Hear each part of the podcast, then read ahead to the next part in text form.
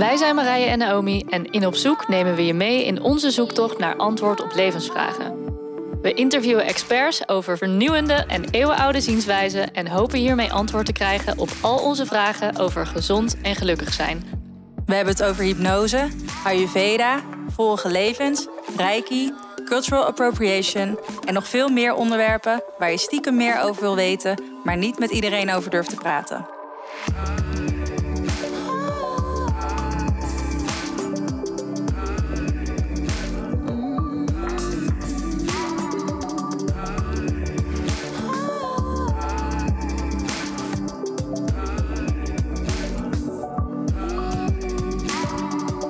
Hallo allemaal, welkom bij weer een aflevering van de Opzoek podcast. Wij zijn Marije en Naomi en we zijn met deze podcast begonnen omdat wij zelf de gesprekken over persoonlijke ontwikkeling, spiritualiteit en gezondheid misten in het podcastlandschap. Ja, en omdat we gewoon lekker over dingen wilden praten die gewoon raar en awkward zijn, toch? We hebben nu voor het eerst ooit een ander paar ogen in de ruimte terwijl we aan het opnemen zijn. Ja.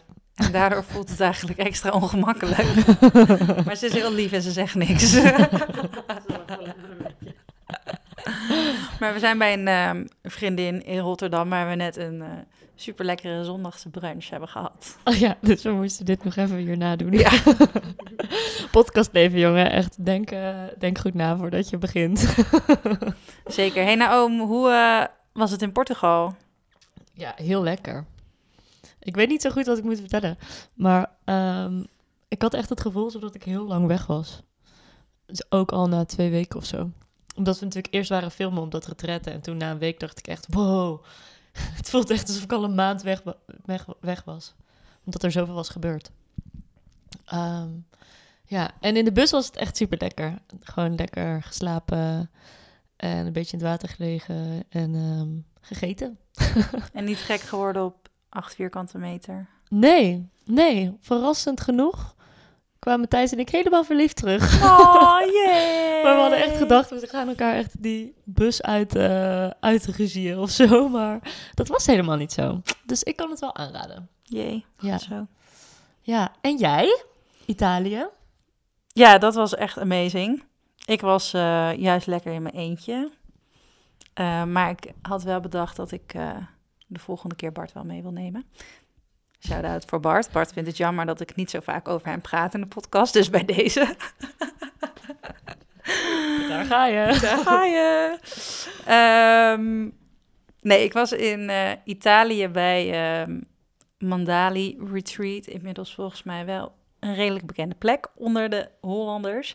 Maar um, het was zo relaxed, dus super mooi in de bergen. En we hadden een zonnetje en ik was er op mijn verjaardag.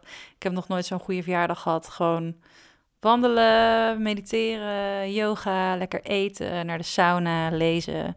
Eigenlijk alles doen waar ik van hou. Dus ik ben sowieso van plan om uh, binnenkort nog een keertje terug te gaan. Was zo lekker. En die foto die je stuurde was ook echt super mooi van dat meer. Ja, echt, echt een bizarre zonsopgang op mijn, uh, op mijn verjaardag. Ja, maar ook die energie daar gewoon. Je voelt gewoon door die foto al van, bro, er is iets met die plek. Ja, klopt, is ook zo. Het is ook, um, een, het was een dorpje vroeger, maar geloof ik. Het enige wat er nog stond was een oud kerkje toen ze het hadden mm. gevonden. Maar kerken worden natuurlijk altijd gebouwd op krachtplekken. Ja. Dus um, nu staat volgens mij op de plek waar het kerkje stond, is er dan ook, dat noemen ze dan de tempel. Um, en daar heb je de meditaties en de, en de yogalessen. En daar is ook zo'n super mooie spiraal vol met edelstenen die zeg maar de, de grond ingaan. En oh, wow. dat is volgens mij dan de meest krachtige krachtplek nog. Ja. Dus daar heb ik natuurlijk even mijn yogamatje opgelegd. This is my spot. um, vandaag gaat het over manifesteren met Christine Bijen van Cosmic Life. Christine is manifestatiecoach en zij weet precies hoe jij alles kan manifesteren dat jouw hartje begeert. Dus we dachten, die moeten we natuurlijk even hebben voor de luisteraars. Um, Naomi, wat vond je van het gesprek? Ik vond het heel leuk. Maar ik vind het altijd leuk. Dus dat is een beetje. het begint zo'n containerbegrip te worden. Maar we kregen weer een lekker drankje. Waarover jullie meer gaan horen in de podcast. Um, dat heeft iets gezelligs, vind ik. Zo cozy. En eh, super interessant om te ehm, luisteren naar iemand die echt helemaal diep in de manifestatieformule is gedoken. En dan zelf daar dingetjes over heeft eh, geleerd. Eerst op zichzelf en dan nu in eh, iets gestopt waar ze anderen mee kan helpen. Dus dat vond ik heel cool. Ja, dus eh, heel veel plezier met het luisteren van deze aflevering.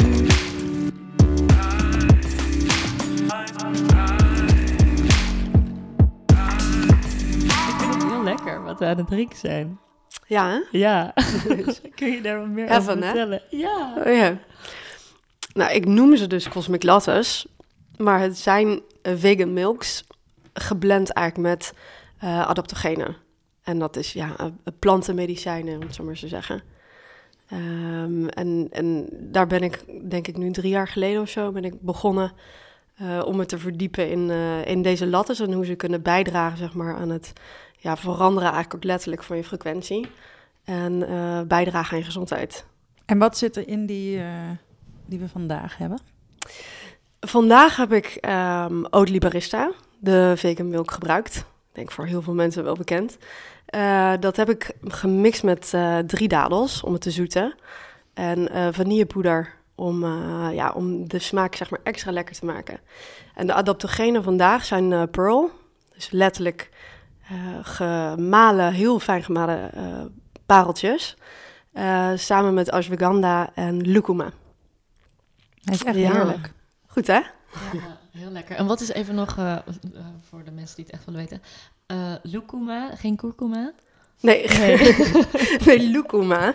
En dat is een, eh, een exotisch fruitsoort. Ja. Ah, ja. En wat doet die? Eh, lucuma draagt ook onder andere bij, of tenminste er zitten eh, heel veel antioxidanten in om je immuunsysteem te versterken. oh, oh ja, chill. Altijd goed. Ja, Altijd goed. helemaal in dit weer. Helemaal We dit. zitten lekker in een regenachtig Zandvoort. ja, inderdaad. Ja, welkom. ja, welkom aan dit strand. wil jij eh, jezelf even voorstellen voor de luisteraars wie jij bent en wat je doet? Zeker. Eh, mijn naam is Christine, Christine Wijnen. En ehm, ik heb in, even kijken, eh, september 2018 mijn eigen bedrijf opgericht. En eh, dat heet Cosmic Life. En eh, ja, dat heeft een hele lange aanloop gehad eigenlijk, totdat ik erachter kwam wat, wat eigenlijk echt mijn purpose was. En, eh, en eh, ja, hier in dit bedrijf komt eigenlijk alles samen, zeg maar, van mijn passie en tot al mijn talenten. En ehm, dat is echt een heerlijk gevoel. En dat wens ik echt iedereen. Jij noemt het, of jouw ondertitel is ehm, Manifest Your Cosmic Life, toch? Ja, manifest your wildest dreams. Ja, Klopt. hoe ben je daarbij terechtgekomen? Ja, oké, dat is een, eh, een, een, goed, goede vraag. Het gaat inderdaad over manifesteren, over of zeg maar transformeren eh, van. eh, nou, je kent waarschijnlijk allemaal wel dat stemmetje van ik ben niet goed, ik ben niet goed genoeg, ik ben niet slim genoeg. dat je kijkt naar hoe anderen het doen. En daar heb ik zelf zeg maar echt jarenlang, zonder dat ik het wist, eigenlijk mee rondgelopen. En ehm, ja, het manifesteren gaat je kan zeg maar door middel van de methode die ik heb ontwikkeld, of eigenlijk ja, die ik heb ontwikkeld, die tot mij is gekomen eigenlijk letterlijk, ehm, ik- kan je dat zeg maar helemaal transformeren en ook ja, door je heel goed zeg maar te focussen en je mindset zeg maar te veranderen ehm, in je onderbewustzijn, eh, echt maar ook letterlijk zeg maar manifesteren wat je voor ogen hebt. Dus eh, ja, de dromen die je uit wil laten komen, om het zo maar te zeggen. En ja, daar ben ik I, I stumbled upon it, om het zo maar te zeggen. En ehm, ja, dat leek me echt... Mij had dat zo onwijs geholpen. Eh, mijn leven is echt radicaal veranderd. En eh, dat is graag wat ik, wat ik aan iedereen... eh, ja, wat ik iedereen echt toewens. Dus eh, zo is dat. eh, daarom heet het, is de ondertitel Manifest Your Wildest Dreams. Omdat die ook letterlijk gaan uitkomen. Ja. Want wat bied je dan precies aan met Cosmic Life? Ehm, ik heb een, eh, nou, zoals ik net zei, een programma ontwikkeld. En eh, dat bestaat uit, nou, nu intussen zes modules. En eh, de methode, de tool die ik zeg maar gebruik om verandering te bewerkstelligen, is een meditatie. En die meditatie bestaat weer uit een aantal onderdelen die, die allemaal wetenschappelijk te weerleggen zijn. En ehm, ja, daarmee, om, om het maar heel kort even te benoemen, ga je echt letterlijk diep in je onderbewustzijn je gaat naar een andere hersenfrequentie. En door naar die andere hersenfrequentie te gaan, dus echt, zeg maar naar theta-niveau, dat is zeg maar de plek, uh, ja, zo, zoals ze het zo mooi zeggen, de generous present moment. Uh, waarin je zeg maar je intentie kan leggen in de field. En dat combineer je eigenlijk met een, uh, met een elevated emotion, dus met een, met een emotie van hoe jij wil dat je toekomst is. Uh, dus met uh, enthousiasme, uh, um, het voelen van liefde, het, het, voelen van hoe het is om zelfverzekerd te zijn. hoe is het om, hoe zou het voelen om gezond te zijn? ja, als je dat zeg maar je intentie in dat moment combineert met, met dat gevoel, ja, dat is eigenlijk wanneer je begint een, een andere energy signature, dus een andere energetische frequentie zeg maar uit te stralen vanuit je hart. Uh, en um, door dat uiteindelijk uh, in de meditatie te combineren met hele krachtige affirmaties en een visualisatie. En aan het einde zeg maar dankbaar te zijn voor iets wat je nog niet hebt gemanifesteerd. Uh, want eigenlijk wat je daarmee doet, is dat je, je je eigen hersenen, die weten nu, die zijn zeg maar altijd heel dankbaar als je iets krijgt in het nu dus uh, nou, ik, eh, stel, ik krijg een cadeautje van jullie en dan uh, ben ik onwijs dankbaar dat ik, dat ik dat heb gekregen. Dus wij zijn zeg maar zo geprogrammeerd dat als je iets krijgt, dat je dan dankbaar bent. Maar dat is eigenlijk de tool om jezelf zeg maar wijs te maken dat echt al eigenlijk iets is gebeurd. En wat in, in die end, zeg maar, wat je doet met die meditatie, is dat je eigenlijk je, je, je mind en je lichaam al eigenlijk voorprogrammeert op de toekomst. Dus je bent, je bent het eigenlijk al in het nu. En, uh, en uh, zeg maar met het, door hem af te sluiten met, uh, met gratitude en met dankbaarheid, ja, vertel je eigenlijk jezelf, laat je jezelf eigenlijk voelen dat het al is gemanifesteerd. En door dat zeg maar te herhalen, opnieuw, want dat is hoe de hersenen leren, is door herhaling en door middel van nieuwe associaties te maken, nieuwe neurologische verbindingen, uh, ja, ga je zeg maar ja, jezelf eigenlijk herprogrammeren. En ook letterlijk een andere energetische um, signature zeg maar, uitstralen uh, in het veld, om het zo maar te zeggen. Wauw. Dus dat is het. Heel cool. Uh, ja, dus dat is waar ik helemaal van gefascineerd van ben geraakt. Ja. En wat mij heel erg heeft geholpen. Het is eigenlijk in twee jaar tijd dat jouw leven dan compleet is veranderd, of niet? Je vertelde al eerder dat je in 2016, geloof ik, in de knoop kwam met je, met je baan. En, ja. Um, ja, klopt. 2018 ben ik is. Uh, Cosmic Life begonnen. Ik ben nu wel heel benieuwd hoe dan die twee jaar eruit hebben gezien. Ja, die twee jaar hebben heel erg... Um, kijk, het begon eigenlijk met... Ja, hoe zou ik het zeggen? Ik, ik noem het altijd toch wel een awakening. Um, dus ik, ik, ik voelde echt, zeg maar, dat ik zo stak was, zeg maar, in, in, met mijn leven. En um, dat het niet goed ging op werk. Uh, ik was zo onzeker. Ik had uh, heel veel conflicten op kantoor. Ik, ik, was eigenlijk al zenuwachtig voordat ik, zeg maar, het pand binnenstapte, bij wijze van spreken. Um, en ik, ik, ik, kwam er eigenlijk op een gegeven moment, zeg maar begin 2016, zei ik tegen mezelf: en van dit is het moment. Uh, ja, ik maakte zeg maar een, een uh, hoe zeg je dat? Een, een, een, dedicated commitment, een definite decision, een definitief, ik nam een definitief besluit om nu echt er alles aan te gaan doen om mijn leven te veranderen. En dat in zichzelf heeft zo'n enorme energetische kracht eigenlijk, dat als je een definitief besluit neemt, uh, dan is het eigenlijk van, and so it is. Dus dan vanaf dat moment ja, ga je gewoon, is het voor jou duidelijk, ik ga, ik ga er nu alles aan doen. En um, ik wist natuurlijk niet waar ik moest beginnen. Want je kan zeggen, ik ga nu alles aan doen. Ja, where to start. Dus ik ben, uh, heel, ja, ik ben eigenlijk heel veel gaan lezen. En het eerste kleine dingetje wat ik deed, was een visioning board maken. En uh, dat deed ik op Pinterest. En ik verzamelde gewoon allerlei dingen. En ik had ja, heel erg last van mijn gezondheid. Ik had, uh, dus ik had allemaal plaatjes verzameld van hoe ik dan wel wilde, zeg maar, dat ik, dat ik hoe mijn gezondheid eruit zou zien. Maar ook allerlei affirmaties was ik al opgekomen van uh, Louise Hay. Uh, en had ik degene uitgekozen, zeg maar, die bij mij paste. En iedere ochtend, als ik wakker werd, ging ik, pakte ik mijn Pinterest erbij en ging daarnaar kijken. En ik denk dat dat ook, zeg maar, al min of meer dingen in gang heeft gezet. En ik raakte steeds meer gefascineerd, zeg maar, van het feit van hoe dat, hoe dat zeg maar, in je mind, hoe dat werkt. En ik weet nog heel goed, in mei 2016, dus dat jaar, eh, las ik iets over ehm, je overgeven en wat het is om to surrender. En dat heb ik toen gedaan en ik ben letterlijk, voelde ik in dat moment, want ik, ik huilde en ik was, ik wist gewoon echt niet goed uh, ja, hoe ik mijn leven kon veranderen. Dus toen ben ik letterlijk op mijn knieën gegaan en ik heb, ja, zeg maar eigenlijk een soort gebed gedaan van, uh, ja, help me alsjeblieft, want ik, ik weet gewoon, ik weet het nu echt niet meer. En ja, ik had, ik had geen heel veel vertrouwen, niet heel veel vertrouwen in psychologen. Dus um, ja, ik, ik heb het eigenlijk gewoon gevraagd. En eigenlijk door me toen al neer te leggen bij dat er iets was, iets groters dan ikzelf, uh, heeft toen eigenlijk alles in een stroomversnelling gebracht. Dus ik kwam van het ene op het andere en steeds dieper in de wetenschap van hoe het werkt. Uh, ik kwam er steeds in. Op een gegeven moment viel gewoon alles op zijn plek. En ik wist gewoon op een gegeven moment, het was, was me, all the time.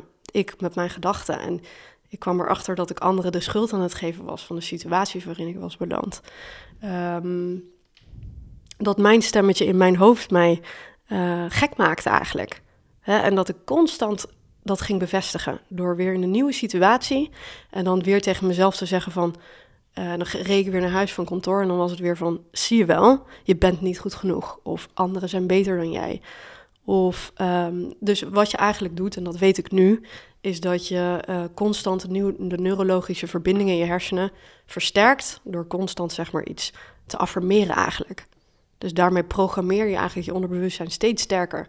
En um, als je daarin blijft leven, dan, uh, ja, dan, dan blijft je leven er gewoon hetzelfde uitzien. En uh, daar raakte ik heel erg gefascineerd van. En toen volgde er eigenlijk een periode van um, ja, heel veel zelf uh, inner work, veel coaching. En ja, eigenlijk iedere minuut van de dag die ik had, lezen over deze hele vette shit. Van eigenlijk dat de kracht gewoon bij jezelf zit. En dat het in jou is, de kracht.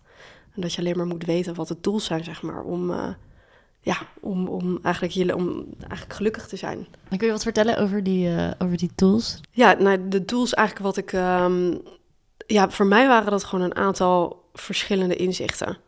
Dus het inzicht was van... Um, Oké, okay, ik ben het zelf. Dus het, zou, het, het, zeg, zeg maar ook uh, universele kennis. Dus ancient wisdom, om het zo maar te zeggen. Van uh, een aantal wetmatigheden van oké, ik, ik ben het zelf. Ik had, dus ik was me bewust geworden van oké, ik ben het zelf. Toen ben ik uh, uh, eigenlijk naar, aan de hand van mijn zeven chakra's ben ik, ben ik heel veel werk gaan doen. of energiecentra, hoe je het ook maar zo mooi noemen. Ik ben naar Amerika gevlogen. daar ben ik naar Dr. Joe Dispenza gegaan. Een hele grote inspiratiebron voor mij. Um, en daar advanced retreats gedaan. Uh, ik ben steeds verder dieper gedoken ook in, uh, ja, eigenlijk om mezelf te genezen. En uh, om mezelf te genezen eigenlijk van al die overtuigingen die ik had. En ja, misschien een heel mooi voorbeeld hoe ik dat heb gedaan en wat de tool daarvoor was. En dat is ook de tool die ik nu zelf ook gebruik. Is dat ik, um, ja, het klinkt natuurlijk super stom en ik schaam me daar ook wel een beetje voor. Maar dat is zeg maar dat ik Um, ik was in mijn relatie, mijn nieuwe relatie die ik overigens toen had, was ik super jaloers. En ik was dat ook, ook al in mijn relatie daarvoor. Dus het was zeg maar een terugkerend patroon. En uh, nou, eigenlijk stonden we op het punt uh, dat, we, dat, dat we uit elkaar zouden gaan. Dus mijn huidige vriend en ik. En toen dacht ik van, ik had al best wel veel kennis, zeg maar, van dit hele pad. Uh, en toen wist ik gewoon, ik ben het zelf. En ik wist dus ook van, oké, als ik uh, ik kan het nu uitmaken en dat is de makkelijke weg. Maar ik kan ook het zien als een assignment eigenlijk, een opdracht vanuit het universum. Um, om er nu voor te, te, kiezen om ervoor te gaan staan. En dat is wat, wat ik heb gedaan. En dat is, hoe ik, dat is dus ook een van de tools. Dus dat je kijkt van waar loop ik constant in mijn leven tegenaan. En dat zijn voor jou de momenten waar, waar, je, waar je op kan groeien. En ik geloof er echt in dat je de dingen krijgt waar je op dat moment klaar voor bent. Nu heb ik nieuwe uitdagingen. Ik ben natuurlijk niet. Uh, ik ben ook work in progress, om het zo maar te zeggen. Maar dus, dus, dus dat zou mijn advies ook zijn: van kijk naar de dingen waar je constant tegenaan loopt. En wees je daar bewust van. Dus toen ben ik eigenlijk het programma wat ik ben gaan doen, of wat ook nu mijn huidige programma is, op mezelf gaan toepassen. Dus ik ben. Dus ik heb gezegd van oké, universe, I'm ready. Ik ga nu deze, uh, deze opdracht, die pak ik nu met beide handen aan. Dus ik ben eh, iedere dag om zes uur opgestaan en ik ben gaan mediteren en eh, de stappen eigenlijk gevolgd die ik zojuist vertelde. En scenario's gaan bedenken en het echt, ja, echt helemaal gaan transformeren. En de visualisaties die ik toen deed, eh, die zijn gewoon letterlijk uitgekomen. Drie weken later kwamen exact de dingen uit die ik, die ik had gevisualiseerd. Oh, zo sick, hè? Ja, dus ik hoorde hem bijvoorbeeld in mijn visualisatie, in mijn meditatie, hoorde ik hem bijvoorbeeld zeggen: Schat, ik ben zo trots op jou dat je, dat je hier overheen bent gekomen. En hij kwam thuis van een, van een reis naar Dubai, uh, waar hij notabene met zijn ex uh, had gewerkt, wat dus een hele moeilijke uh, week voor mij was. En, maar waar ik dus heel goed doorheen kwam. En hij kwam inderdaad thuis en hij zei, hij fluisterde in mijn oor, ik ben zo super trots op jou. En het is, het is Oh. echt... Helemaal kippenvel. En, en toen wist ik ook echt van, ja, oké, dit is gewoon echt te gek. En ik weet gewoon dat het werkt. En zo heb ik veel meer dingen daarna natuurlijk nog gemanifesteerd en zelf gedaan. Uh, oh, maar, maar zo fijn dat je dit deelt. ja. Het is zo herkenbaar, denk ik. Ik denk dat iedereen wel in bepaalde mate jaloezie kent Ja. als emotie. En um, ja, fijn dat je daarover deelt. Ja. dus het, ging, het gaat natuurlijk heel erg over uh, betrouwbaarheid. Of betrouwbaarheid over um, self-confidence. Hmm. Dat, dat ligt er heel vaak natuurlijk onder. Van, ben ik wel goed genoeg? Dat zijn de emoties die eronder liggen. En hoe train je dan eigenlijk je lichaam en je geest om zelfverzekerd te zijn in een situatie die je niet onder controle hebt? Want je hebt altijd alleen maar jezelf onder controle. Je hebt je eigen gedachten, je eigen emoties en je eigen reactie. Heb je natuurlijk onder controle. Ja, en eerst was je dan in je relatie de hele tijd. Zag je gewoon de momenten waarop je werd bevestigd in je negatieve overtuiging ja. over jezelf. Ja, ik, ik kon, ja, precies. Dus ik kon zeg maar uh, terugzien. Of ik was maar bewust van geworden van wow. Uh, ik maak hier een scenario van wat, uh, wat niet bestaat. En ik zag dus dat, dat het mijn eigen hoofd was. En mijn handelen was dus dat ik ruzie ging maken. En, um, want hoe het eigenlijk werkt, is zeg maar hoe je transformeert en ook manifesteert, is dat je uh, kijkt van oké, okay, wat zijn mijn overtuigingen? Dat is, dat is natuurlijk het eerste waar je mee begint. Nou, mijn overtuiging was, hij gaat sowieso vreemd. Ik, zeg maar, wat kan, je kan dat ook op geld toepassen, op whatever. Dus mijn overtuiging was, hij gaat, hij gaat sowieso vreemd. Nou, dat vervolgens als je daar gedachten bij krijgt, hè, gedachten over die... Want als je eenmaal één gedachte hebt, dan triggert die negatieve gedachte de volgende. En die triggert weer de volgende. En zo word je steeds... En wat er eigenlijk gebeurt, is dat je uh, je gedachten communiceren met via neurotransmitters in je hersenen naar je lichaam. En eigenlijk naar de zeven energiecentra, wat klieren zijn waar hormonen worden aangemaakt. En die hormonen die leiden tot een emotie die je daarbij voelt. Dus voor mij was het zo dat ik me dan heel erg onzeker voelde. En dat voelde ik dan helemaal in mijn buik. En ja, dan voelde ik eigenlijk me op, aan mijn grondvesten gewoon uh, geschud. Of hoe zeg je dat? Ja, mijn grondvesten zeg maar uit, vanaf, ja, uit mijn balans getrokken. En um, die emoties communiceren weer terug naar je hersenen. En die zorgen ervoor dat je nog meer van die gedachten krijgt. En, uit en dan uiteindelijk kom je in een hoge beta. Hè, dus een hele hoge uh, hersenfrequentie. Uh, wat leidt tot stress. Uh, maar ook uiteindelijk dus leidt naar jouw gedrag. En het gedrag was er dan bij mij om boos te worden. maar het kan bijvoorbeeld ook zijn als je overtuiging is... ik kan geen eigen bedrijf opzetten. Dat het gevolg is, dat de actie is... Uh, dat je het dus niet doet. Dat je dus geen stappen zet uh, om, om een eigen bedrijf op te zetten. Dus bij mij was dat dan ruzie maken. En natuurlijk die ruzie uit zich dan een resultaat in je leven. En dat resultaat is dat het bij mij dus bijna was uitgegaan. En uh, ja, het bizarre is dus eigenlijk dat als je dus die dingen niet transformeert of hield, dat je in je verleden blijft hangen, letterlijk. Jouw persoon blijft op dat deel gewoon plakken in het verleden. En daar zul je dus geen echte vooruitgang maken. Maar toen ik dus had gekeken van oké, wat zit daar dan onder? En ging dus transformeren, zeg maar, ook mijn, mijn, eigen, uh, mijn eigen waarde. En uh, hoe ik over mezelf dacht. Het toffe was eigenlijk dat ik dus op heel veel andere gebieden in mijn leven ineens ook dingen dus ineens veel beter gingen. En eigenlijk andere resultaten zag. En uh, ja, dat is eigenlijk het toffe, zeg maar, van, ja, van manifesteren en transformeren. Nou, daar heb ik dan schrijfopdrachten bij gemaakt. Eh, dus modules die allemaal kijken van oké, wat wil je eigenlijk bereiken? Wat wil je dromen? Wat zijn je dromen? Dus daarom is het ook Manifest Your Wildest Dreams. Ehm, wat wil je eigenlijk? En uh, dat opschrijven dus in de tegenwoordige voltooide, voltooide tijd. Dus alsof het eigenlijk al is gebeurd. Uh, vervolgens ga ik kijken naar van oké, wat zijn je overtuigingen? Dus beliefs. Wat denk je daar dan eigenlijk over? En als je dan daarnaar kijkt, dan kan je eigenlijk al heel goed zien dat er een gat zit tussen wie jij wil zijn en wat je overtuigingen zijn. En dan, dan weet je eigenlijk van, oh, I'm far off, zeg maar, weet je wel, van wat ik, wat ik, de, oh, dus daarom uh, realiseer ik of manifesteer ik dit niet in mijn leven. Nou, en dan ga je zeg maar vanuit die overtuigingen ga je ze omdraaien. Dus dan ga je kijken van oké, wat zijn dan de positieve affirmaties? Wat wil ik wel dat mijn onderbewustzijn zeg maar aanneemt? En dan uh, uiteindelijk is een mind movie, de visualisatie die je gaat doen. En dat zijn eigenlijk de stappen helemaal die ik doorloop als ik met mensen samenwerk. En, en dat heb ik dus veelvuldig op mijn eigen uh, leven toegepast. En ik, ik weet gewoon nu dat het werkt. En, en waar het dus ook om draait, is om dingen, zeg maar. Um, doordat je dus constant die gedachten hebt. Hè, dus we hebben per dag iets van 70 tot 80, 90.000 gedachten. En daar heb je niet helemaal controle op. En dat hoeft ook niet, maar waar het om gaat is als je iets wil manifesteren, dan moet je dus geen weerstand bieden tegen die manifestatie. En wat je eigenlijk constant doet, is bedenken uh, hoe het gaat gebeuren, uh, waarom, wanneer het gaat gebeuren, waarom het niet gaat gebeuren. Dus eigenlijk wat je doet, is als je een intentie zet van oké, dit wil ik manifesteren, um, dat je los moet laten hoe het gaat gebeuren, wanneer het gaat gebeuren. Uh, uh, want eigenlijk al die gedachten roepen al meteen weer weerstand op tegen hetgeen wat je, wat je wil manifesteren. Dus de kunst is om, uh, om het los te laten en je eigenlijk over te geven aan een grotere ja, macht. macht.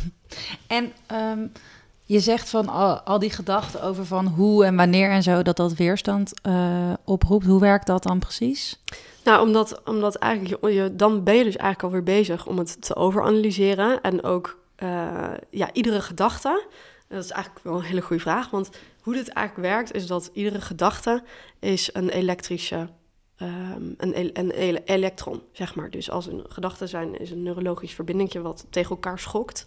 En dan kan je met EEG-apparatuur meten, is dat het zeg maar letterlijk energie is die uitstraalt, die, die, die, die even bij elkaar komt, om het zo maar te zeggen. En alles wat je voelt, en zeker vanuit je hart, uh, is, is, is de magnetische kracht. dus dat is de elektromagnetische kracht, om het zo maar te zeggen. En um, dat is dus letterlijk de, de, de energy signature die jij uitzendt in het veld. En vroeger zouden we zeggen dat is een aura. Oké, ja, nu weten we gewoon, oké, het is gewoon helemaal te meten. Je hebt inderdaad een energieveld om je heen. En dat, dat energieveld wordt bepaald door wat je denkt en wat je voelt. En dat constant. Dus eigenlijk constant wat je denkt en voelt is een, een wandelende prayer, om het zo maar te zeggen. Een wandelende affirmatie. En als je dus jezelf gaat afvragen hoe en wanneer gaat overanalyseren, dan, ja, dan, laat je, dan laat je het dus niet over. En dan wil jij weer controleren. Dan wil jij weer uh, ja, zeg maar zelf bepalen hoe, hoe, wat eruit komt, hoe het allemaal gaat gebeuren. Maar de grap is dus juist dat je het dus kan overlaten. Je, hebt je, je weet dat je intentie hebt gezet. En in de meditatie weet je dat je connectie hebt gemaakt met de field. En je kan het, en je kan het dus, je kan het dus surrenderen, zeg maar, aan die grotere macht. En dan, uh, dan kan je het loslaten. En, en, wat, eigenlijk wat er dan gebeurt, is dat je dus niet meer die over, overanalyserende gedachten hebt. Die dus weerstand bieden. Want dat is dus zeg maar de energie die je uitstraalt. En de energie die je uitstraalt bepaalt welk, wel, ja, wat je aantrekt. Ja. Letterlijk. En, en, dan dus ook letterlijk welke energie je aantrekt. Ja. Ja, welke andere energie aantrekt. Ik vind het nog steeds, zeg maar, het is een onderwerp waar ik ook zelf de afgelopen, nou, ik denk ook wel bijna twee jaar of zo, uh, mee bezig ben geweest. Zeker niet zo diep als jij, maar gewoon meer van, oh ja, uh, wel, wel een boek over gelezen of weet, wat over geluisterd. En ik weet en ik geloof en ik voel dat het werkt. En ik uh, begrijp ook ik begrijp het ook wel als je het uitlegt. En aan de andere kant vind ik het ook nog weer zo moeilijk om te begrijpen dat het daadwerkelijk zo werkt, weet je wel. Dus Maar je hebt er ook best wel veel bewijs in jouw leven dat het ja, werkt. ik heb superveel bewijs Ja. daarom. Maar ik bedoel meer dat ik het bijna rationeel bijna niet kan geloven. Terwijl Ja. ik weet dat het, dat het zo werkt. Maar als, we dan, als je dan zo zegt van... gewoon de energie die jij uitstraalt... die trekt gewoon een bepaalde energie Ja. aan. Dan, dan vind ik dat gewoon zoiets magisch gewoon. Mm. Dat ik gewoon... Ik weet dat het zo is, maar begrijpen jullie niet Ja, een beetje hoe dat voor mij voelt? super raar vond toen ik klein was. Ik weet nog dat ik in bed lag ehm, en ik dan aan het, aan het dromen was. En dan droomde ik, dit is echt heel kinderachtig, droomde ik over een badpak. toen ik was echt acht of zo. Hè. En toen werd ik de volgende dag wakker. En ik had dus gedroomd dat ik, die, dat, ik die, dat, ik dat badpakje had. Eh, dus ik mocht, mocht kopen van mama of zo. Of dat van haar had gekregen. En dat, dat ik dat in mijn laadje had gelegd. En toen werd ik wakker en toen wilde ik naar school gaan. En toen keek ik in het laadje en toen lag dat bad- badpak er niet. Want, en toen vond ik het super verwarrend dat ik dus niet, dat dat niet lukte, zeg Mhm. maar. En toen zei Jasmijn dus tegen mij van... eh, ja, omdat je natuurlijk andere dimensies hebt. En in andere dimensies kun je sneller manifesteren dan in de dimensie waarin we nu zitten. Dus dat waarschijnlijk dat dus uit een andere dimensie kwam. Waar, waar je, waarin je sneller hebt gemanifesteerd. En dat je hier in deze aarde zo stroperig en alles langzaam gaat. Ja. En inderdaad aan de kosmos moet overlaten tot het bij je terug kan komen. Ja. Maar ik weet nog dat ik dat als kind gewoon zo raar vond. Ik dacht, hoezo? Ah, werkt niet. Helemaal gefrustreerd. Ging om een badpak. Maar ehm, weet je wat ik ook wel ehm, nog benieuwd naar ben? Is, ik heb wel eens geprobeerd om dingen te manifesteren... eh, die gewoon echt uiteindelijk niet de bedoeling waren, zeg maar. En daar dan gewoon anderhalf jaar mee bezig geweest. En op alle mogelijke verschillende manieren. eh, Kun je daar een voorbeeld van geven? ja, ja, kan ik wel een voorbeeld van geven. Ehm Thijs en ik waren bezig met een eh, documentaire. En toen zaten we om de tafel met de Caro en CRV. Dus dat was best wel huge. Eh, dus wij dachten helemaal, oké, dit wordt onze eh, eerste film. in samenwerking met een omroep. En we zaten al best wel ver in het proces. En ik voelde natuurlijk vanaf het begin af aan al wel dat er een soort van cringe zat in dat hele project. En, ehm, eh, en het ging ook allemaal heel langzaam en niet soepel. Dus iedere keer kregen we een soort van boodschap al of een inzage van... Jongens, get out of here, zeg maar. En ik was ondertussen lekker met mijn Reiki Grid bezig. Dingen aan het proberen om dat... En dan lukte wel elke keer om iets te manifesteren, maar ik manifesteerde gewoon telkens het verkeerde, zeg maar. Totdat uiteindelijk die stekker er helemaal uit werd getrokken. Dus het was denk ik een combinatie van een ego-dingetje of zo. Dan ga ik mijn eigen vraag lopen beantwoorden. Maar ik ben heel erg benieuwd of jij de science daarachter kan, kan uitleggen. Van waarom het dus misschien niet lukt om ego-decisions of wishes te manifesteren. Ja, nou ja, wat, wat ik dan denk is dat er onderbewust, waar je dus heel vaak ook niet, ja, dus niet weet, want je draait dus onbewust een programma af, hè, zeg maar tot je, zeker ongeveer tot je 35ste wordt ongeveer gezegd, is dat je een, een, gewoon een programma afdraait. Tot je zevende worden al je eh, beliefs eigenlijk geprogrammeerd. En eh, daarna is het nog een beetje getweak hier en daar. En door situaties word je gevormd. En heb je een bepaald eh, set van overtuigingen waarop je gewoon draait. Net als dat je een auto rijdt. En je kan een auto rijden en tegelijkertijd aan hele andere dingen denken. En je rijdt gewoon automatisch. Dus je hebt heel vaak zeg maar je onbewuste overtuigingen kan je niet, heel vaak niet eens zien. Om het zo maar te zeggen. Dus ehm, ja, ik, ik denk dat het, een, dat het ook een kwestie is van... eh, ja, dus diep gaan in kijken van wat denk ik dan eigenlijk over bepaalde dingen. Zijn er dingen voor mij weggelegd? Denk ik van het is in mijn sterren geschreven om... Het, of denk je bijvoorbeeld het is niet in mijn sterren geschreven om, eh, om een fantastisch huis te hebben? Of om, het is voor mij niet weggelegd om de liefde van mijn leven te hebben? Of... eh, dus het is eh, wel echt de kunst om te kijken van, oké, maar wat, om, en om erachter te kunnen komen, wat, wat denk ik eigenlijk? Wat zijn mijn overtuigingen eigenlijk daaronder? En dan is het dus wel een kwestie van herhalen, herhalen, herhalen, omdat je dus nieuwe neurologische verbindingen moet aanmaken in je hersenen. Want het is eigenlijk net als dat je ehm, in je leven, ehm, die nieuwe neurologische verbindingen, uh, die worden dus sterker naarmate je constant dus blijft bevestigen. Een bepaald beeld van jezelf of een, een uh, uh, gedachte of affirmatie, zeg maar. Dus als je zegt, nou, ik ben niet goed genoeg, of ik ben, dit is niet in mijn sterren geschreven, en je blijft dat constant bevestigen, wat je eigenlijk doet, is dat je hersenen nog meer die neurologische verbindingen eigenlijk nog sterker maken. En als je dus iets anders wil, dan betekent het eigenlijk dat je die neurologische verbinding moet loslaten. Dus die moeten zeg maar. En hoe minder je aandacht aan, aan, die, aan die dingen, aan die overtuigingen geeft. Het is net als zeg maar met het verven van een huis. Als je het onderhouden van je tuin. Als je daar geen aandacht letterlijk aan besteedt. Dan verwoekert die tuin. En dan uh, verwildert je huis. En uh, nou, ziet het er brak uit. Nou, en, en, zo werkt het en ook met neurologische verbindingen. Dus eigenlijk wat je wil, is dat je de oude verbindingen zeg maar loslaat een nieuwe verbinding gaat aanmaken over wat je wel wil. En dat dus, wat ik dus net zei, in combinatie met een gevoel oproepen, is een intentie, wat je wil manifesteren, in combinatie met een elevated emotion, zoals we dat zo mooi zeggen. En dat herhalen, herhalen. Want hoe onze hersenen leren, is dus door herhaling en door associatie. Net als dat we vroeger bijvoorbeeld Franse woordjes leerden of, of, of geografie, hoofdsteden uit je hoofd leren, is gewoon letterlijk herhalen, herhalen. En dat herhalen betekent het aanmaken van nieuwe neurologische verbindingen. En dus wat je eigenlijk doet, je projecteert eigenlijk jezelf in de toekomst, constant. En je traint je lichaam. En op een gegeven moment ben je dus die oude neurologische verbindingen zijn los. En daar ben je dus van weg, want je geeft daar dus ook geen aandacht meer aan, want je geeft aandacht aan iets anders, aan hetgeen wat je wel wil.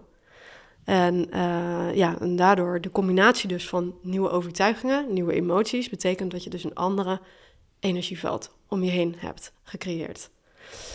En wat wel heel tof is, want misschien nog uh, wetenschap, een stukje wetenschap, is dat um, uh, de Heart Math Institute in Californië, ik weet niet of jullie daar wel eens van hebben gehoord. Is dat van Greg Braden? Een, nee, Greg Braden die uh, werkte ook inderdaad heel veel mee. Oké. Maar de Heart Math is een, is een onafhankelijk instituut mm. en die onderzoeken eigenlijk de kracht, ook de elektro, de magnetische kracht van je hart uh, wat het gevoel dus doet of wat, wat emoties vanuit je hart doen.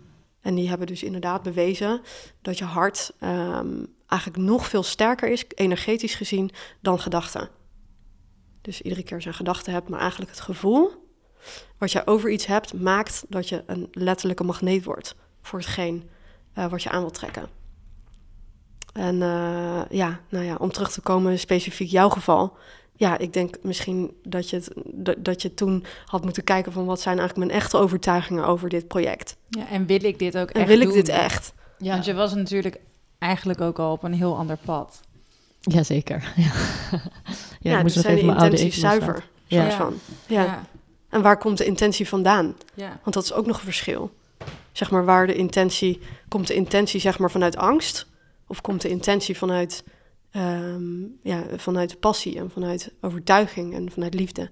Ja, dus daar werk jij in jouw programma ook mee dat je mensen leert om bij zichzelf te voelen en het onderscheid te maken. Ja, en te voelen wat frequenties zijn, te voelen, zeg maar, uit te leggen dat ook iedere emotie en iedere gedachte een eigen energetische frequentie heeft.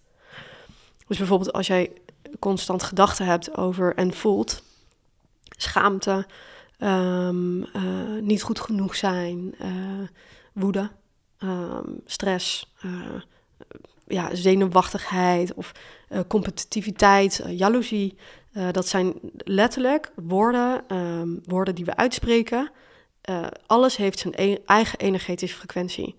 En al die, zeg maar, soort van meer de negatieve, die ook, ook allemaal thuis horen in ons leven overigens. En die ook ons weer Emoties zijn super belangrijk. Die laten ons heel erg een weg zien, hè? Waar, waar wat goed is, wat wel goed is en wat, wat, eh, waar, we heen willen, zeg maar. En, en laten zien of je nog wel aligned bent met wat je, wat je wil. Um, dus die, maar die emoties, die hebben dus eigenlijk allemaal een eigen energetische frequentie. En al die, zeg maar, die meer negatieve emoties, die uh, trillen op een, hele, op een hele lage trilling, om het zo maar te zeggen. En alle emoties van geluk, van ehm, eh, liefde, van dankbaarheid, van uh, appreciation. Dus echt het, uh, het appreciëren zeg maar, van het leven zelf bijvoorbeeld. Um, die trillen op een hele andere eigen frequentie. En dus ook, dus ook is het ook altijd belangrijk om op te letten wat, wat voor woorden spreek je. Welke woorden gebruik je in je dagelijkse leven? En welke gevoelens voel ik? En daarom, daarom is het in mijn programma let ik ook heel erg op, inderdaad, waar komt de intentie vandaan? En als iets uit, uit angst wordt gedaan, als de intentie voortkomt uit angst, wat je wil manifesteren, dan is dat helemaal geen zuivere intentie. Ja, dus En- dan is er ook een kleine kans dat dat ook daadwerkelijk gemanifesteerd worden. Nou, dat, dat, dat weet ik niet. Ik denk wel dat dat ook gemanifesteerd kan worden, maar ik, ik denk niet dat dat, dat dat jou dus op het goede pad gaat zetten. Ja, precies. En dan kom je daarna wel weer achter hoor, dat je niet op het goede pad bent. Ja. Maar ehm, ja, en dus kijk ik ook heel erg naar welke emoties ervaart iemand. Op welke trilling tril je. Wat is het verschil tussen hoog en laag frequentie? Dus echt heel energetisch. Kan je dat Ja. ook echt voelen? Ja, je kan bij jezelf voelen als je zeg maar denkt aan iets liefdevols, iets liefdevols of aan eh, heel erg veel dankbaarheid. Of je gaat echt voelen in het gevoel zitten van eh, ik haat jou. Of eh, ik ben boos op jou. Of ik wil je nooit meer zien. Of ik ben bang. Ja, dan kan je als je dat zeg maar een beetje daarin gaat invoelen, in, in, dan kan je wel voelen dat dat echt een andere energie is. Ja, en ook de woorden die je spreekt. Dus hoe meer je hiermee bezig gaat, hoe meer bewuster je zal worden. En dus hoe meer eigenlijk, ja, je eigenlijk op een eh, heel mooi pad gaat komen. Klinkt ook wel echt als een eh, dagelijkse practice. Ja, Tenminste, ik kan me voorstellen dat het dat voor jou wel echt is. ja dat is het. Ja, dat is het zeker. Ja, en ik, ik, ik ehm, ja, de meditatie helpt daar heel, daarin heel erg, maar ook andere tools gebruik ik, eh, zoals vergeving. Dus als, ik er, als er een gedachte bij mij opkomt over eh, schuldgevoel, over dingen uit mijn verleden bijvoorbeeld, of, of dat ik denk van gisteren heb ik eigenlijk ehm, heb ik hem heb ik geroddeld of zo bijvoorbeeld, ik zeg maar wat. En dan voel ik dat, dat rollen, dat, dat, dat voel ik me heel vervelend. Ik zeg maar even wat. En ik ben me daar heel bewust van. Dat het eigenlijk een negatieve vibe is eigenlijk. En, eh, maar dan zeg ik toch tegen mezelf van... ehm, eh, thank you. I forgive... sorry. thank you. Uh, thank you. I love you. Um, forgive me. En eh, dat is zeg maar, ja, dat is een, bijvoorbeeld een tool om heel erg naar zelfvergeving te gaan. En dan lost het dat eigenlijk energetisch weer op. Ja. Door dat tot toe te laten bijvoorbeeld. Of geven, heel veel geven ben ik ook heel veel mee gaan oefenen in mijn dagelijkse leven. Dus als ik, ehm, ja, want dat is de flow of life. Hè? Dus als je, hoe meer je geeft, hoe meer je eigenlijk terugkrijgt. En nu zie ik dat ook letterlijk in mijn leven terugkomen. En eerst was ik meer bang om veel weg te geven of zo. Zo van dat ik dan niet genoeg had of zo. Maar ehm, de grap is dus, hoe meer je geeft, hoe meer je terugkrijgt. Als je het geeft met een goede intentie. En de intentie is dan weer dat je niet verwacht dat je iets terugkrijgt. dus snap je een beetje hoe het werkt? Ja, deze herken ik heel erg. Ja, dus, dus, dus bijvoorbeeld... En geven kan ook heel klein zijn. Geven kan ook zijn bijvoorbeeld dat je iemand tegenkomt op straat... of de cashier of zo, waarvan jij normaal gesproken misschien een vooroordeel zou hebben... maar dat je die in gedachten ehm, geluk en een, een geluk en, en, en ja, een, een fijn en gezond leven zeg maar toewenst. Mm. En dat kan je dus alleen maar alleen al door gedachten te doen. Ja. Dat is super lijp. Ja. Of je kan gewoon besluiten om iets klein, een, een, een bloemetje te kopen voor iemand. Als je één bloem voor één euro. Als je naar iemand toe gaat, bijvoorbeeld. Ja. Of eh, ja, geven kan natuurlijk op zoveel verschillende niveaus zijn. Iemand een tekstje sturen. Maar ook alleen allebei de kracht van gedachten. Ben je energetisch, zend je al eigenlijk eh, liefde en geef je, geef je. En dat krijg je letterlijk terug. Dus ik zie nu ineens dat ik allemaal verschijnen er allemaal eh, cadeaus in de brievenbus. Waarvan ik echt eh, ze niet aan had zien komen, zeg maar. Dus ja, ik, ik, ik practice inderdaad heel veel in mijn dagelijks leven. Met allemaal verschillende kleine tools ook. Naast de meditatie, zeg maar. Dus naast de echte, de echte practice. Dat is veel schrijven, dus journaling in combinatie met meditatie. Eh, dus deze meditatie. En, eh, en kleine practices. Dus zeg maar iedere keer. Eigenlijk het hoofddoel is om constant steeds bewuster te zijn. En mijn hoofddoel is dat in ieder geval. En om een frequentie te verhogen. Ja. Dus om meer te geven, meer te delen, meer en zonder iets terug te verwachten. En ehm, En vergeven. we hadden het er natuurlijk al over ehm, wat het pad was voor jou hier naartoe. Ehm, maar hoe zag je leven er dan uit twee jaar geleden? Als je dan bijvoorbeeld vertelt hoe een dag voor jou er toen uitzag en hoe een dag voor jou er nu uitziet, dan hebben we echt een beeld, denk ik, van de transformatie die jij uh, zelf hebt doorgemaakt. Ja, en bedoel je dan eigenlijk toen ik nog werkte? Of Ja. eh, dus toen ik nog kan- naar kantoor ging? Ja, Ja, je zei in een al corporate nine- job. 9 to 10. Zei Ja. je. Ja, Ja. Ja. ja, nee, precies. Ja, dus mijn leven zag er toen als volgt uit. Twee- Drie jaar geleden is dat alweer bijna. Ehm, nou, ik, ik moest sowieso anderhalf uur in de auto zitten om naar mijn kantoor te komen. Dus dat vond ik sowieso niet heel relaxed. En eh, ik was eigenlijk al zenuwachtig, soort van, om het goed te doen. Omdat ik mezelf zoveel druk had opgelegd om carrière te maken. eh, kreeg ik al stress eh, als ik gewoon naar kantoor liep, alleen al. Ja, dat is natuurlijk helemaal niet oké. Maar ja, oké, dus dat, dat, nou, dat. Zo begon mijn dag. Oh, mijn, begon, mijn dag begon met sloten koffie. Eh, eh, met eh, gewone melk. Ik, ik had gewoon een standaard western diet. Ik had geen 9 to 5, maar 9 to 10 eh, job. Ik, ehm, ik sportte heel weinig. Ik had conflicten op kantoor. Eh, ik zat in een hele politieke afdeling met mensen die eh, niks liever wilden dan, eh, dan, dan je bijvoorbeeld zwart maken of ervoor te zorgen dat jij niet een betere positie had dan een ander. Ehm, maar ik werkte toch in de boardroom. Dus ik had veel, veel grote projecten waarbij ik, ja, waarbij ik, waarbij ik ja, strategische beslissingen eigenlijk naar de, naar de board bracht. En ehm, alleen al als ik in de auto zat en ik dacht eraan dat ik dat had, dat ik zeg maar zo'n meeting had, dan eh, werd ik al van tevoren al super zenuwachtig. En wat er dan eigenlijk gebeurde is dat ik natuurlijk ging zweten. Eh, dat ik, eh, ja, dat, mijn, mijn hartslag sneller omhoog ging. Dat, nou, en daardoor, eigenlijk door constant die stress te hebben, ik ontwikkelde een angst voor spreken. Ik, ik, ik kreeg lichamelijke klachten. Dus ik ging ook naar bed natuurlijk met die constante spanning, zeg maar, in je lijf. Ehm, waardoor ik ik kreeg haaruitval. Ehm, mijn hele gezondheid, eh, dus mijn, mijn, mijn huid. Ik had dan, oké, is ook natuurlijk helemaal, helemaal kut natuurlijk als, als vrouw. Eh, maar dat ik bijvoorbeeld, dan had ik een wollen sjaal om en dan, kwam ik, dan deed ik hem af en dan kwam ik ergens en dan zei diegene van, jeetje, wat, eh, wat heb jij joh, ben je allergisch voor wol? Ja, en dan was het gewoon dat ik gewoon één keer out of the blue, zeg maar, van mijn hele gezicht en mijn nek en mijn decolleté onder kon zitten, zeg maar, van de allemaal kleine bultjes. Super vaag.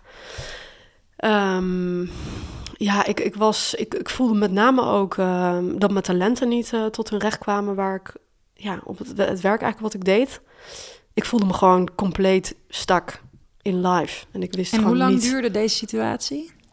Jaren, ik denk eh, vanaf mijn 27ste tot mijn, eh, tot mijn, 36, tot mijn 35, 36ste. Dat ik me echt mezelf zo lang die stress op heb gelegd. Maar dat je dat zo lang hebt volgehouden dan ook. Ja, nou ja, daar kwam dus uiteindelijk dus inderdaad eh, lichamelijke klachten bij kijken. En, en een complete emotionele onbalans. Hè, dus ik, ik, ik kon op kantoor super snel gefrustreerd raken, super boos. Ehm, ja, omdat ik het idee had dat ik zoveel tijd investeerde in mijn baan... en dat ik dacht dat ik er niks voor terugkreeg. Ah, ik kreeg er ook wel veel voor terug, maar, maar niet wat ik wilde. Dus, en ontevredenheid. Gewoon een soort van... En ik verlangde eigenlijk echt naar gewoon een oprechte glimlach op mijn gezicht. Van iemand die, die, die, die het leven, soort van die van het leven houdt en die vrij, vrij is. Ik had een heel het gevoel alsof ik nooit vrij was of zo. Ja. Een, een, een gevangen in mijn, in mijn eigen talent. En ja, wat ik eerder ook al zei, van ik voelde gewoon dat mijn ziel helde gewoon om eh, nu moet er iets gebeuren. En, eh, en als ik dan kijk naar de dag van vandaag, ik denk dat ik aan foto's echt kan zien dat ik veranderd ben. En Ja. dat, ik, dat je kan aan mijn uitstraling, dus aan mijn energie, zien eh, dat ik daadwerkelijk veel meer in balans ben. Veel meer gegrond, veel rustiger, veel meer zelfvertrouwen heb, veel meer ehm, het gevoel heb dat ik een beetje weet hoe het leven werkt. Dus dat ik niet meer aan het vechten ben. Ik was toen eigenlijk constant aan een gevecht aan het voeren. In mezelf, met anderen. eh, om maar, en ik had natuurlijk het idee dat het leven op een bepaalde manier moest zijn. Zeg maar? Het, het was toen een soort van: je hebt gestudeerd, eh, je hebt een goede baan en je gaat steeds eh, hoger de carrière, de, de, de career ladder, de, de ladder zeg maar beklimmen. Ik wilde een bepaald inkomen, een bepaald huis, een bepaalde status. En ik dacht gewoon dat het allemaal zo hoorde. En nu heb ik dat zo losgelaten. En nu weet ik gewoon, het gaat er gewoon echt om dat je iets doet. Wat gewoon, wat vanuit je hart komt. En die purpose. En ik geloof ook dat als je hem hebt gevonden, dat het een, dat het een gevoelskwestie is. Dat het niet iets rationeels is. Dat je dat niet met je mind Nee. fixt. Dat je er niet met analytisch achter komt wat dat is. Maar dat is dat ik heb het. Ik, ik herinner me nog op de dag van vandaag dat ik voelde van oké, dit is wat ik moet doen. Dus ik heb, eh, ik denk dat ik toen, vanaf het moment dat ik had besloten, ik ga er alles aan doen, twee jaar over heb gedaan om dat hard veld te voelen. Eh, ik heb iedere dag een eh, prayer gedaan. Dus dat is ook een shift die ik heb gezien. Is dat ik gewoon eerst heel erg zat van het sla in de slachtofferrol. Van hoe kan het nou dat. ehm, eh, eh, ja, ik ben de enige. eh, hè, wat? ik ben de enige. Ik ben de enige. Eh, hoe kan het nou dat? Eh, nou, Het het, leven is niet oneer... eh, het leven is oneerlijk. ja. Eh, waarom doen anderen het beter dan ik? Maar toen ben ik er eigenlijk de hoe-vraag gaan stellen. Dus hoe kan ik dit of dat beter doen? Of hoe kan ik... En ehm, dus toen heb ik eigenlijk iedere dag, twee jaar lang, dezelfde prayer gedaan. Wat kom ik hier doen? Vertel me alsjeblieft, hoe kan ik, hoe kan ik mijn bijdrage leveren? Hoe, wat zijn mijn talenten? Hoe kan ik mijn talenten inzetten voor the greater good? Om het zo maar te zeggen. Hoe kan ik van dienst zijn? Hè, in plaats van, ehm, ja, hoe kan ik echt van dienst zijn zeg maar, voor het grotere goed? Nou, dan kreeg ik ongeveer twee jaar lang geen letterlijke, dat ik voelde van, oké, dit is het antwoord. Of een teken of zo. Ik had heel graag altijd gehoopt dat ik een soort van eh, heel duidelijk teken of zo ergens zag, weet je wel. Van, Gewoon op de muur geschreven ja, ja, een soort van sign of zo, weet je wel. Maar die kwam maar niet, joh. Maar ik dacht van, ja, ik ga gewoon doorzetten. Maar wat ik wel heb gedaan, zeg maar, in dat hele traject... is dat ik ehm, constant dingen ben gaan doen die ik echt leuk vond. Dus de meest bizarre dingen heb ik gedaan. Ik vond zingen heel leuk. Nooit gedaan, maar ik vond het wel tof. Zangles gaan nemen. Ehm, ah, ja, weet ik veel. Ik, heb, ik, ik ehm, ben van skiën in één keer naar snowboarden overgestapt. Ik dacht dat skiën... Wat een, wat een- ik vond, vond het eigenlijk altijd maar gewoon eigenlijk vervelend. Yes, love you. Ja. Skiers. Dus ik dacht, ja, dit is eigenlijk helemaal... Waarom doe ik dit nog? Omdat het moet of zo? Of omdat, omdat Dus ik vond het eigenlijk helemaal niet leuk. Toen ben ik één dag op het snowboard gaan staan en toen dacht ik, yes, dit is het. Dus ik ben gewoon eigenlijk steeds gewoon letterlijk mijn hart gaan volgen. Dat klinkt zo vaag, maar je hart volgen is gewoon niet, niet, niet iets anders dan gewoon de dingen doen die je echt leuk vindt. Ja. Workshops gaan volgen over allerlei bizarre dingetjes, onderwerpen. Eh eh, raw food eh, ben ik helemaal ingedoken, wat ik super interessant vond. En workshops gevolgd, naar Amerika gevlogen. Ja, ik ben gewoon allemaal vette dingen gaan doen. Dingen die ik echt leuk vond en waarvan ik, waarvan ik ze misschien vroeger ooit deed toen ik klein was, maar helemaal kwijt was geraakt. En, eh, en toen, twee jaar later, dus na iedere dag dezelfde vraag te stellen, eh, niet opgeven, hoorde ik een speech van eh, Gabrielle Bernstein. Jullie misschien niet onbekend. Spirit Junkie Masterclass onder andere. En The Universe Has Your Back. Groot fan van haar. Stond ik te, koken en ik had in de keuken mijn iPad en ik luisterde zeg maar iedere seconde van de dag naar alleen maar inspirerende dingen. Dus dat is ook nog een, eh, denk ik, goede tip. Is je constant zeg maar eh, omringen door inspirerende boeken, inspirerende speeches, inspirerende mensen Podcast zoals dit. Nee. podcast. Pod- podcast zoals dit. Ehm, en eh, toen was ik dus in de keuken en zij riep in die speech op voor meer miracle workers. En ik weet niet wat er gebeurde, maar ik voelde het letterlijk. Dit is het. En ik voelde het echt.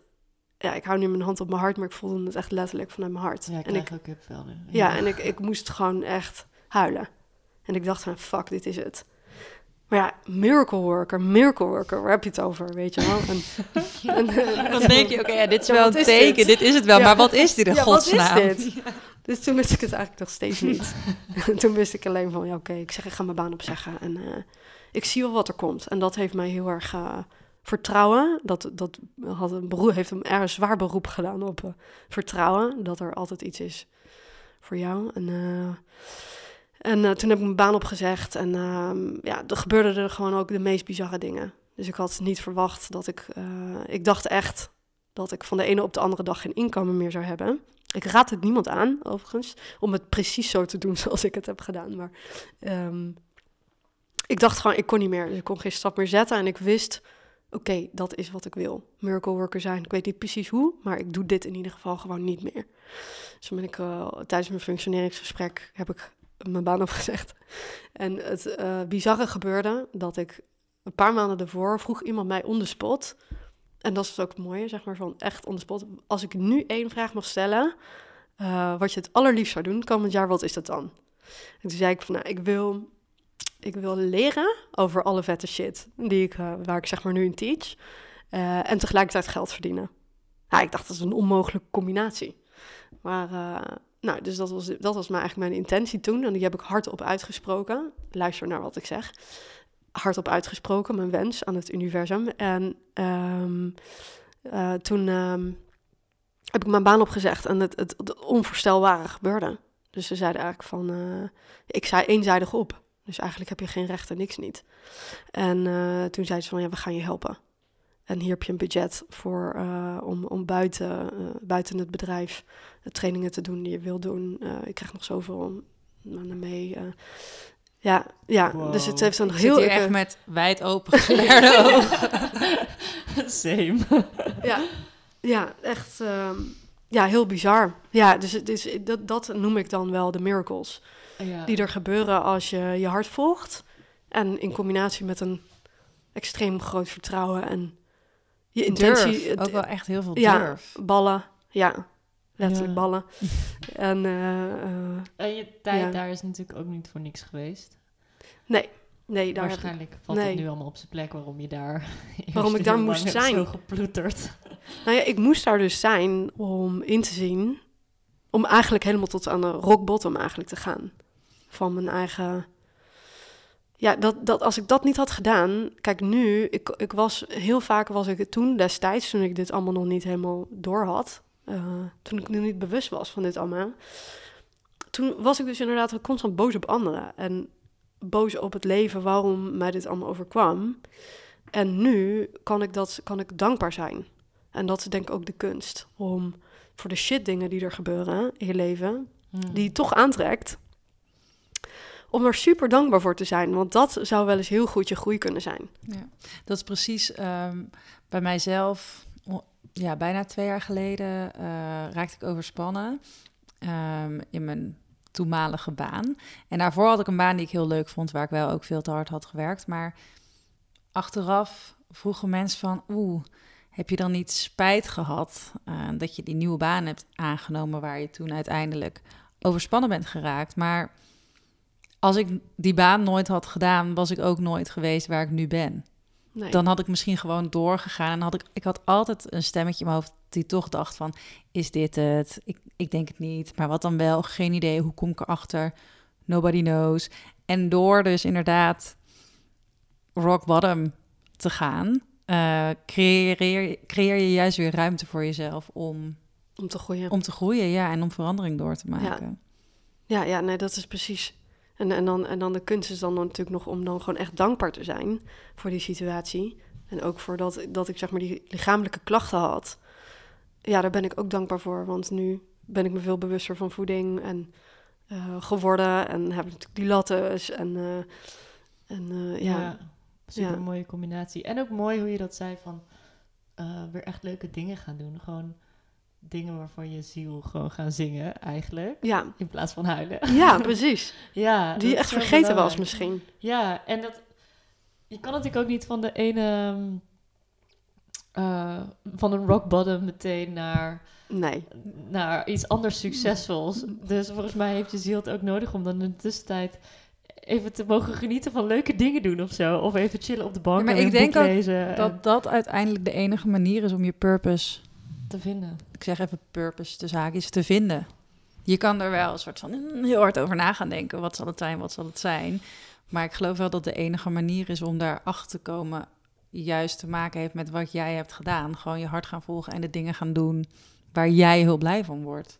Zeg maar, die, die actie nemen is wat je uiteindelijk, denk ik, tot een antwoord ja. kan leiden. Want als, je het no als je nooit de dingen doet die je leuk vindt is er ook niet echt een manier om te ontdekken nee. waarom, waar, of waarvoor je hier bent. Nee. Zei jij dat nou laatst van ehm, die quote van Elizabeth Gilbert, geloof ik? Van If you Oh, don't ja. know your purpose, follow your curiosity. Zei jij dat niet? Ja, dat ook, toch? ja. Nou, dat Ja. is het Dat is precies. zo'n mooie quote. Ja. Ja. Dat is het precies. Dus ik had, ik had bijvoorbeeld, wat ik heel erg miste, was creativiteit. Want daar ben ik vroeger wel heel erg mee opgevoed.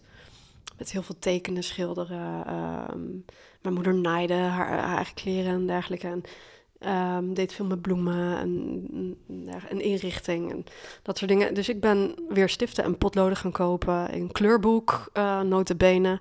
Eh, ik ben gewoon weer de dingen gaan doen die ik eigenlijk vroeger heel erg leuk vond. En waar ik ook goed in was.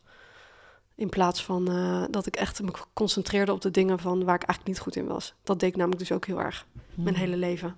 Om te bewijzen dat ik, om te bewijzen dat dat, dat ook kon. Ging ik, heb ik heel veel dingen gedaan. En dat kost zoveel kracht. Ja, ja, ja, ja. En, en, en dat, dat. Ja, dus ik ben eh, gewoon de dingen gaan doen die ik deed toen ik tien was.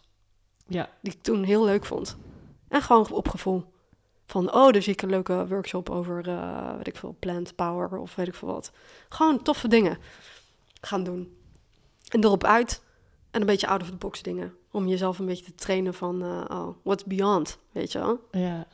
Ja. Weet je waar ik nog wel benieuwd naar ben? Ehm, Nou. Naar een soort van eh, manifestation fuck-up of zo. Een soort van- Dat je- ik kan er ook nog wel een paar vertellen hoor. Oh, ja, ik weet ook nog wel een leuke. Dan heb jij een soort van een voorbeeld van, oké, do, do not do this at home.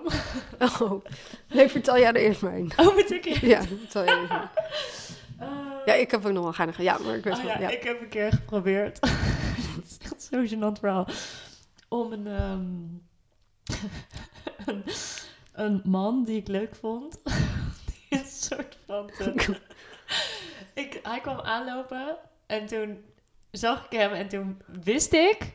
Oké, ik Naomi, don't go there, don't go there. Maar hij zag er gewoon precies uit zoals mijn, in mijn hoofd, zeg maar, de man van mijn dromen eruit zou moeten zien. En eh, nou, ik eh, met hem praten, met hem flirten. En eh, nou, dat lukte dan allemaal. Maar ik, hij was gewoon nooit 100% in. En ik heb hem misschien tot een 90% gekregen. maar ja, dan kan je al raden. Dat gaat uiteindelijk niet werken, zeg maar. En nu kwam ik weer met mijn manifestatielijstjes en al die onzin. En dan ondertussen heb je gesprekken met vriendinnen. En dan de hele tijd krijg je bevestiging in van je moet echt kappen met die onzin. Ook al zeggen mensen dat niet letterlijk, hè, maar gewoon, je voelt het. Dus dat was wel echt een grote manifestation fuck-up. En dat duurde ongeveer tien maanden. Voordat ik echt leerde van, oké, ik moet hem nu loslaten en het is, eh, het is klaar. En toen had ik liefdesverdriet voor het eerst in mijn leven. Niet om hem per se, maar echt om mezelf.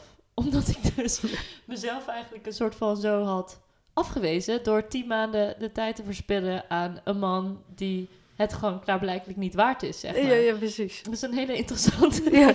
ja, die heb ik ook. Ja, Ja. ja. ook, ja. Maar dan wel, ja, ja, daarachter.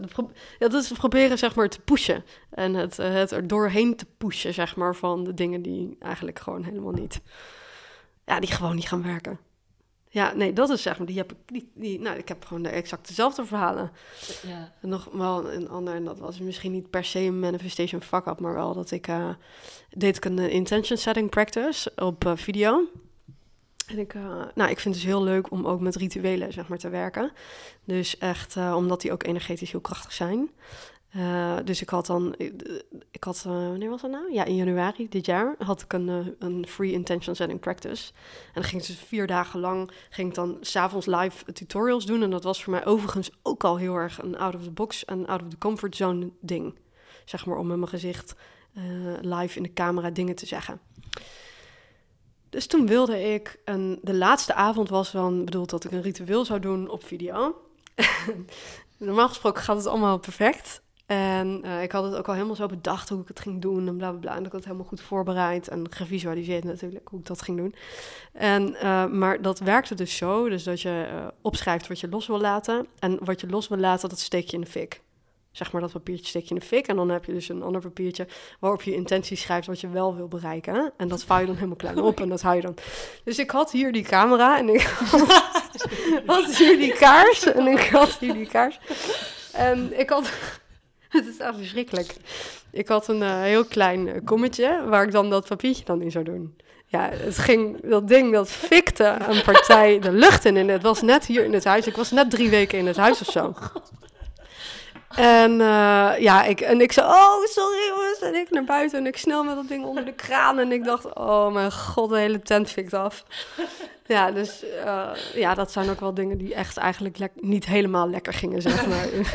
En je hebt wel het goede briefje verbrand. ja, ja, nee, dat, dat zeker. Maar, het, je, je manifestatie in de fik Ja, en dan je negatieve dingen. Maar misschien moest je dit gewoon heel erg loslaten. Het is gewoon, een hele grote fik.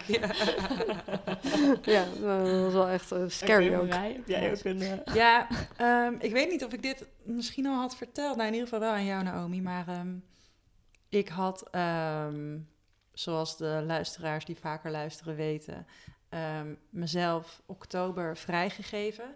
Want ik had het, mijn eerste jaar als freelancer gewerkt ehm, en dat ging heel goed, maar ik was uiteindelijk toch heel veel, ehm, ja, to- toch weer lange dagen en weken aan het maken voor opdrachtgevers en niet per se voor mezelf. Dus ik dacht, ik moet een stapje terugnemen om weer bij mezelf te komen.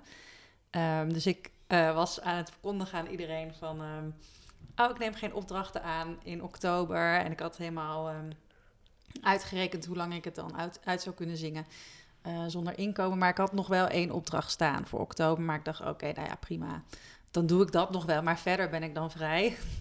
Ehm, en na een paar dagen word ik gebeld en gaat die opdracht dus niet door. Dus dat is een soort van paar duizend euro waar ik dus wel nog op had gerekend. En waardoor ik eigenlijk de stap durfde te nemen om te zeggen: ik neem geen opdrachten meer aan.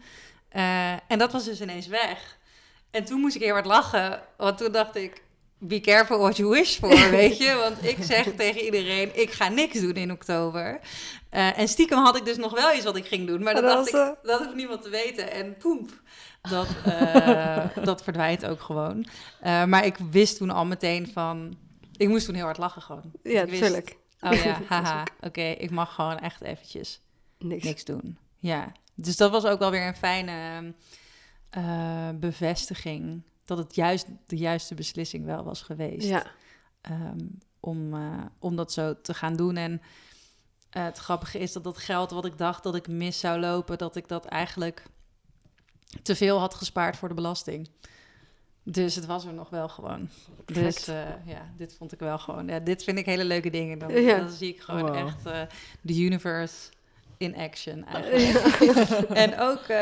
ja, ja, ik durf dit wel te vertellen, maar ik kan niet eh, te veel uitweiden in details.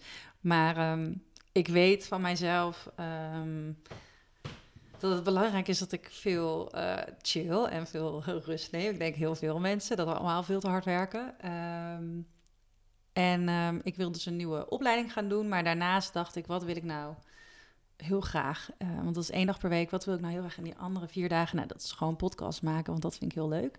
Zowel wat ik met Naomi doe als eh, ook voor klanten. Ehm, maar dan het liefst ehm, wel podcasts die mijn interesse raken. Dus alles eh, wat eigenlijk in de richting van ja, zelfontwikkeling en spiritualiteit is. En ehm, ik lag op een maandagmiddag in mijn bed te chillen en podcast te luisteren. Toen ik ineens werd gebeld, wakker werd gebeld. Dus ik had eerst niet opgenomen, want ik dacht, "Ah, wie is dit? En toen dacht ik, oké, laat ik toch maar terugbellen. En toen was het dus ehm, iemand van een podcastbedrijf die mijn eh, profiel online had gezien. En die zei, heb je zin om morgen langs te komen, want we zijn naar iemand op zoek. Wow. En eh, nou ja, waarschijnlijk ga ik dus met hun mijn ehm, dromen eh, waarmaken. Maar ik vond het heel tof hoe het gewoon... Terwijl ik dan in mijn bed lig op een maandag... wat je dus eigenlijk nooit van jezelf mocht... maar wat Nee. ik nu dus heel erg van mezelf mocht... en dat dan ook op dat moment komt dat belletje. Ja, super cool. Ja, ja. Ja. ja, chill. ja dus I love it. Ja. maar ik moet zeggen dat mijn eigen proces. ehm, ik, ik kan me heel erg vinden in wat jij zegt. Alleen omdat ik me nog nooit zo in heb verdiept, voelt het altijd meer als een soort van surprise of zo. Van. Wow, oké, nou gebeurt er weer dit. Oh ja, shit. Het is eigenlijk heel logisch. En dan achteraf kan ik zeg maar verklaren Ja, ja. ehm, waarom het is gebeurd. Mm. Maar ik vind het. ehm, ik, ik vind het nog lastig om het actief zelf te doen, zeg maar. Ik, ik zit wat meer, dus denk ik dan redelijk veel in die Ja. overgave-modus. Ja, kijk, maar. ja, wat, wat eigenlijk het toffe is, is dat je, ehm, dat je je leven gewoon bewuster, veel bewuster kan creëren. Als je zeg maar met, met de wetten van de kosmos, of zeg maar volgens die soort van formule die ik heb ontwikkeld, als je daarmee werkt, dan, eh, dan is het niet allemaal maar gewoon een- dat het je overkomt, het leven. Maar dan is het gewoon veel meer dat je in co-creatie werkt. En dat je bewuster wordt van je energie en wat je uitstraalt. Wat je gedachten zijn, wat je overtuigingen zijn. En dus eigenlijk wat je aantrekt. En wat je intenties zijn. Want heel veel mensen denken niet eens na over wat ze, wat ze echt willen. Of waar, waar ze over dromen. Of omdat ze al bij voorbaat weten. Of denken te weten. Of hun, hun ana- analytical mind al zegt. Dat ga jij toch niet. Dat gaat toch niet. Jij, jij een groot dromen van... Oh nee, maar dat kan ik toch nooit. En, en dat is eigenlijk het toffe, zeg maar, van... eh, ja, als je zeg maar deze kennis hebt... eh, en de formule... Dat je, dat, dat je daar gewoon daar... En het is een hele simpele formule. Het zijn gewoon vier schrijfopdrachten... En, en, eh, en, en een meditatie die bestaat uit vijf stappen. Nou, en als je daarmee werkt, maakt het dus ook heel makkelijk. Een super, super easy tool... wat je gewoon in je dagelijks leven kan gebruiken... om, om veel bewuster je leven te creëren... in plaats van dat je te laten overkomen. Ja. Want het toffe zeg maar ook van gedachten is dat gedachten je gewoon letterlijk ziek of gezond kunnen maken. Dus je gedachten hebben gewoon kracht. Supergrote kracht. Zeker in combinatie met een gevoel. Dus dat het, dat het heel cool is dat je dus zeg maar heel gefocust je intenties kan zetten en, en daardoor en dan loslaten. En zeg maar de vijf stappen volgt. En that's it. En, en dan loslaten. En dan gewoon overdag gewoon... Wat er tof aan is, is dat je dus overdag gewoon relaxed kan zijn. Want je weet, oké, ik heb mijn intentie gezet. Ik heb connectie gemaakt met de field, het eh, universe, eh, source, God. eh, hoe, je het maar, hoe je het maar ook wil noemen. En nu kan ik relaxen. En relaxing into it. En dan, en dan hoef je dus niet constant die zorgen te maken over dingen. En dat is dus het vette eigenlijk. Van als je dus weet hoe je met de wetten van, de, van ener- energie en de wetten van de kosmos of het universum werkt. Ja, eigenlijk hoe ik het zelf ook graag noem is het leven voor je laten werken. Ja, Hmm. precies. Ja. Ja. Ja. Ja. mooi. Ja, ik zei net tegen Marije in de auto van... ehm, omdat we het ook een beetje al natuurlijk samen over aan het kletsen waren. Van, ik volg... Ik heb gewoon in mijn leven geleerd door, door trial and error van... Oh, ik moet constant mijn intuïtie volgen, want anders dan... I fuck everything up, zeg maar. Ik krijg gewoon de hele tijd heel hard dan een knal. Ik val van mijn fiets en ik verzwik mijn enkel of zo, weet je wel. Echt dat soort dingen. Ehm, Vroeger vond ik dat dan altijd heel stom. Van waarom ben ik de hele tijd ziek? Of waarom heb ik de hele tijd maak ik, breek ik mijn arm en shit. zeg maar. En nu, dus daar was ik achter gekomen. Maar ik kan zelf dan mensen niet uitleggen hoe je dat dan. Ja, hoe doe je dat dan? Zeg maar. Vraag me, ja, hoe doe je dat dan? Ja, ik heb geen idee. Ja, ja jou lukt altijd alles. Ja, weet ik veel. Ja. Anders breek ik mijn enkel of mijn arm. Dus ik ben heel blij dat jij een soort van concreet stappenplan en science-based erachteraan eh ja, zodat ja, ieder- iedereen er gewoon mee aan, de slag kan. Ja. Ja. en maar ook dat je het gewoon echt gaat begrijpen, weet je wel, van hoe het werkt. En Ja, eh, dat het niet meer zo zweverig is en alleen maar is van de law of attraction. Zeg maar de wet van de aantrekking, heeft iedereen wel van gehoord. En de secret, dat je alleen maar hoeft te denken, dat is niet zo. nee, nee, nee, nee. Dus, Nee, je moet het eh, echt voelen en geloven. Ja, voelen. En nou, je kunt dan dus die formule, die stappen volgen. Het is eigenlijk super simpel. Je hebt gewoon een journal. Je gaat gewoon je vijf dingetjes opschrijven. Dan ga je in de meditatie zitten en dan volg je de meditatie en dat zit. Ja. En loslaten. Hoe kunnen onze luisteraars met jou in contact komen? Ja, dat kan eh, natuurlijk via mijn website. En Dat is www.cosmiclife.nl. Eh, Instagram is ook cosmiclife.nl. Een berichtje sturen. Eh, vind ik altijd leuk. En ik ben altijd bereid om koffie te drinken. Of om een latte te drinken. Of, of thee. Ja, Ja. en dat lekker zijn ze. Heel leuk. Thanks voor dit gesprek. Yes, graag gedaan. Dankjewel. superleuk. Dank je. Heel erg bedankt voor het luisteren. Eh, ik hoop dat de aflevering je heeft geïnspireerd. En als er vragen zijn, dan kan je die altijd sturen aan Christine. Eh, of als je vragen aan ons hebt, kan je die ook altijd sturen via Instagram. In januari doet Christine een manifestatie-challenge op haar Instagram-account. Dus mocht je nou helemaal hyped zijn geworden van deze aflevering... en denk van, joh, ik ga sowieso voor die rode Ferrari in 2020... dan zou ik daar zeker aan meedoen. Ja, en als jullie ehm, reviews willen schrijven in de Apple Podcast app of iTunes, dan helpt dat ons heel erg met onze vindbaarheid.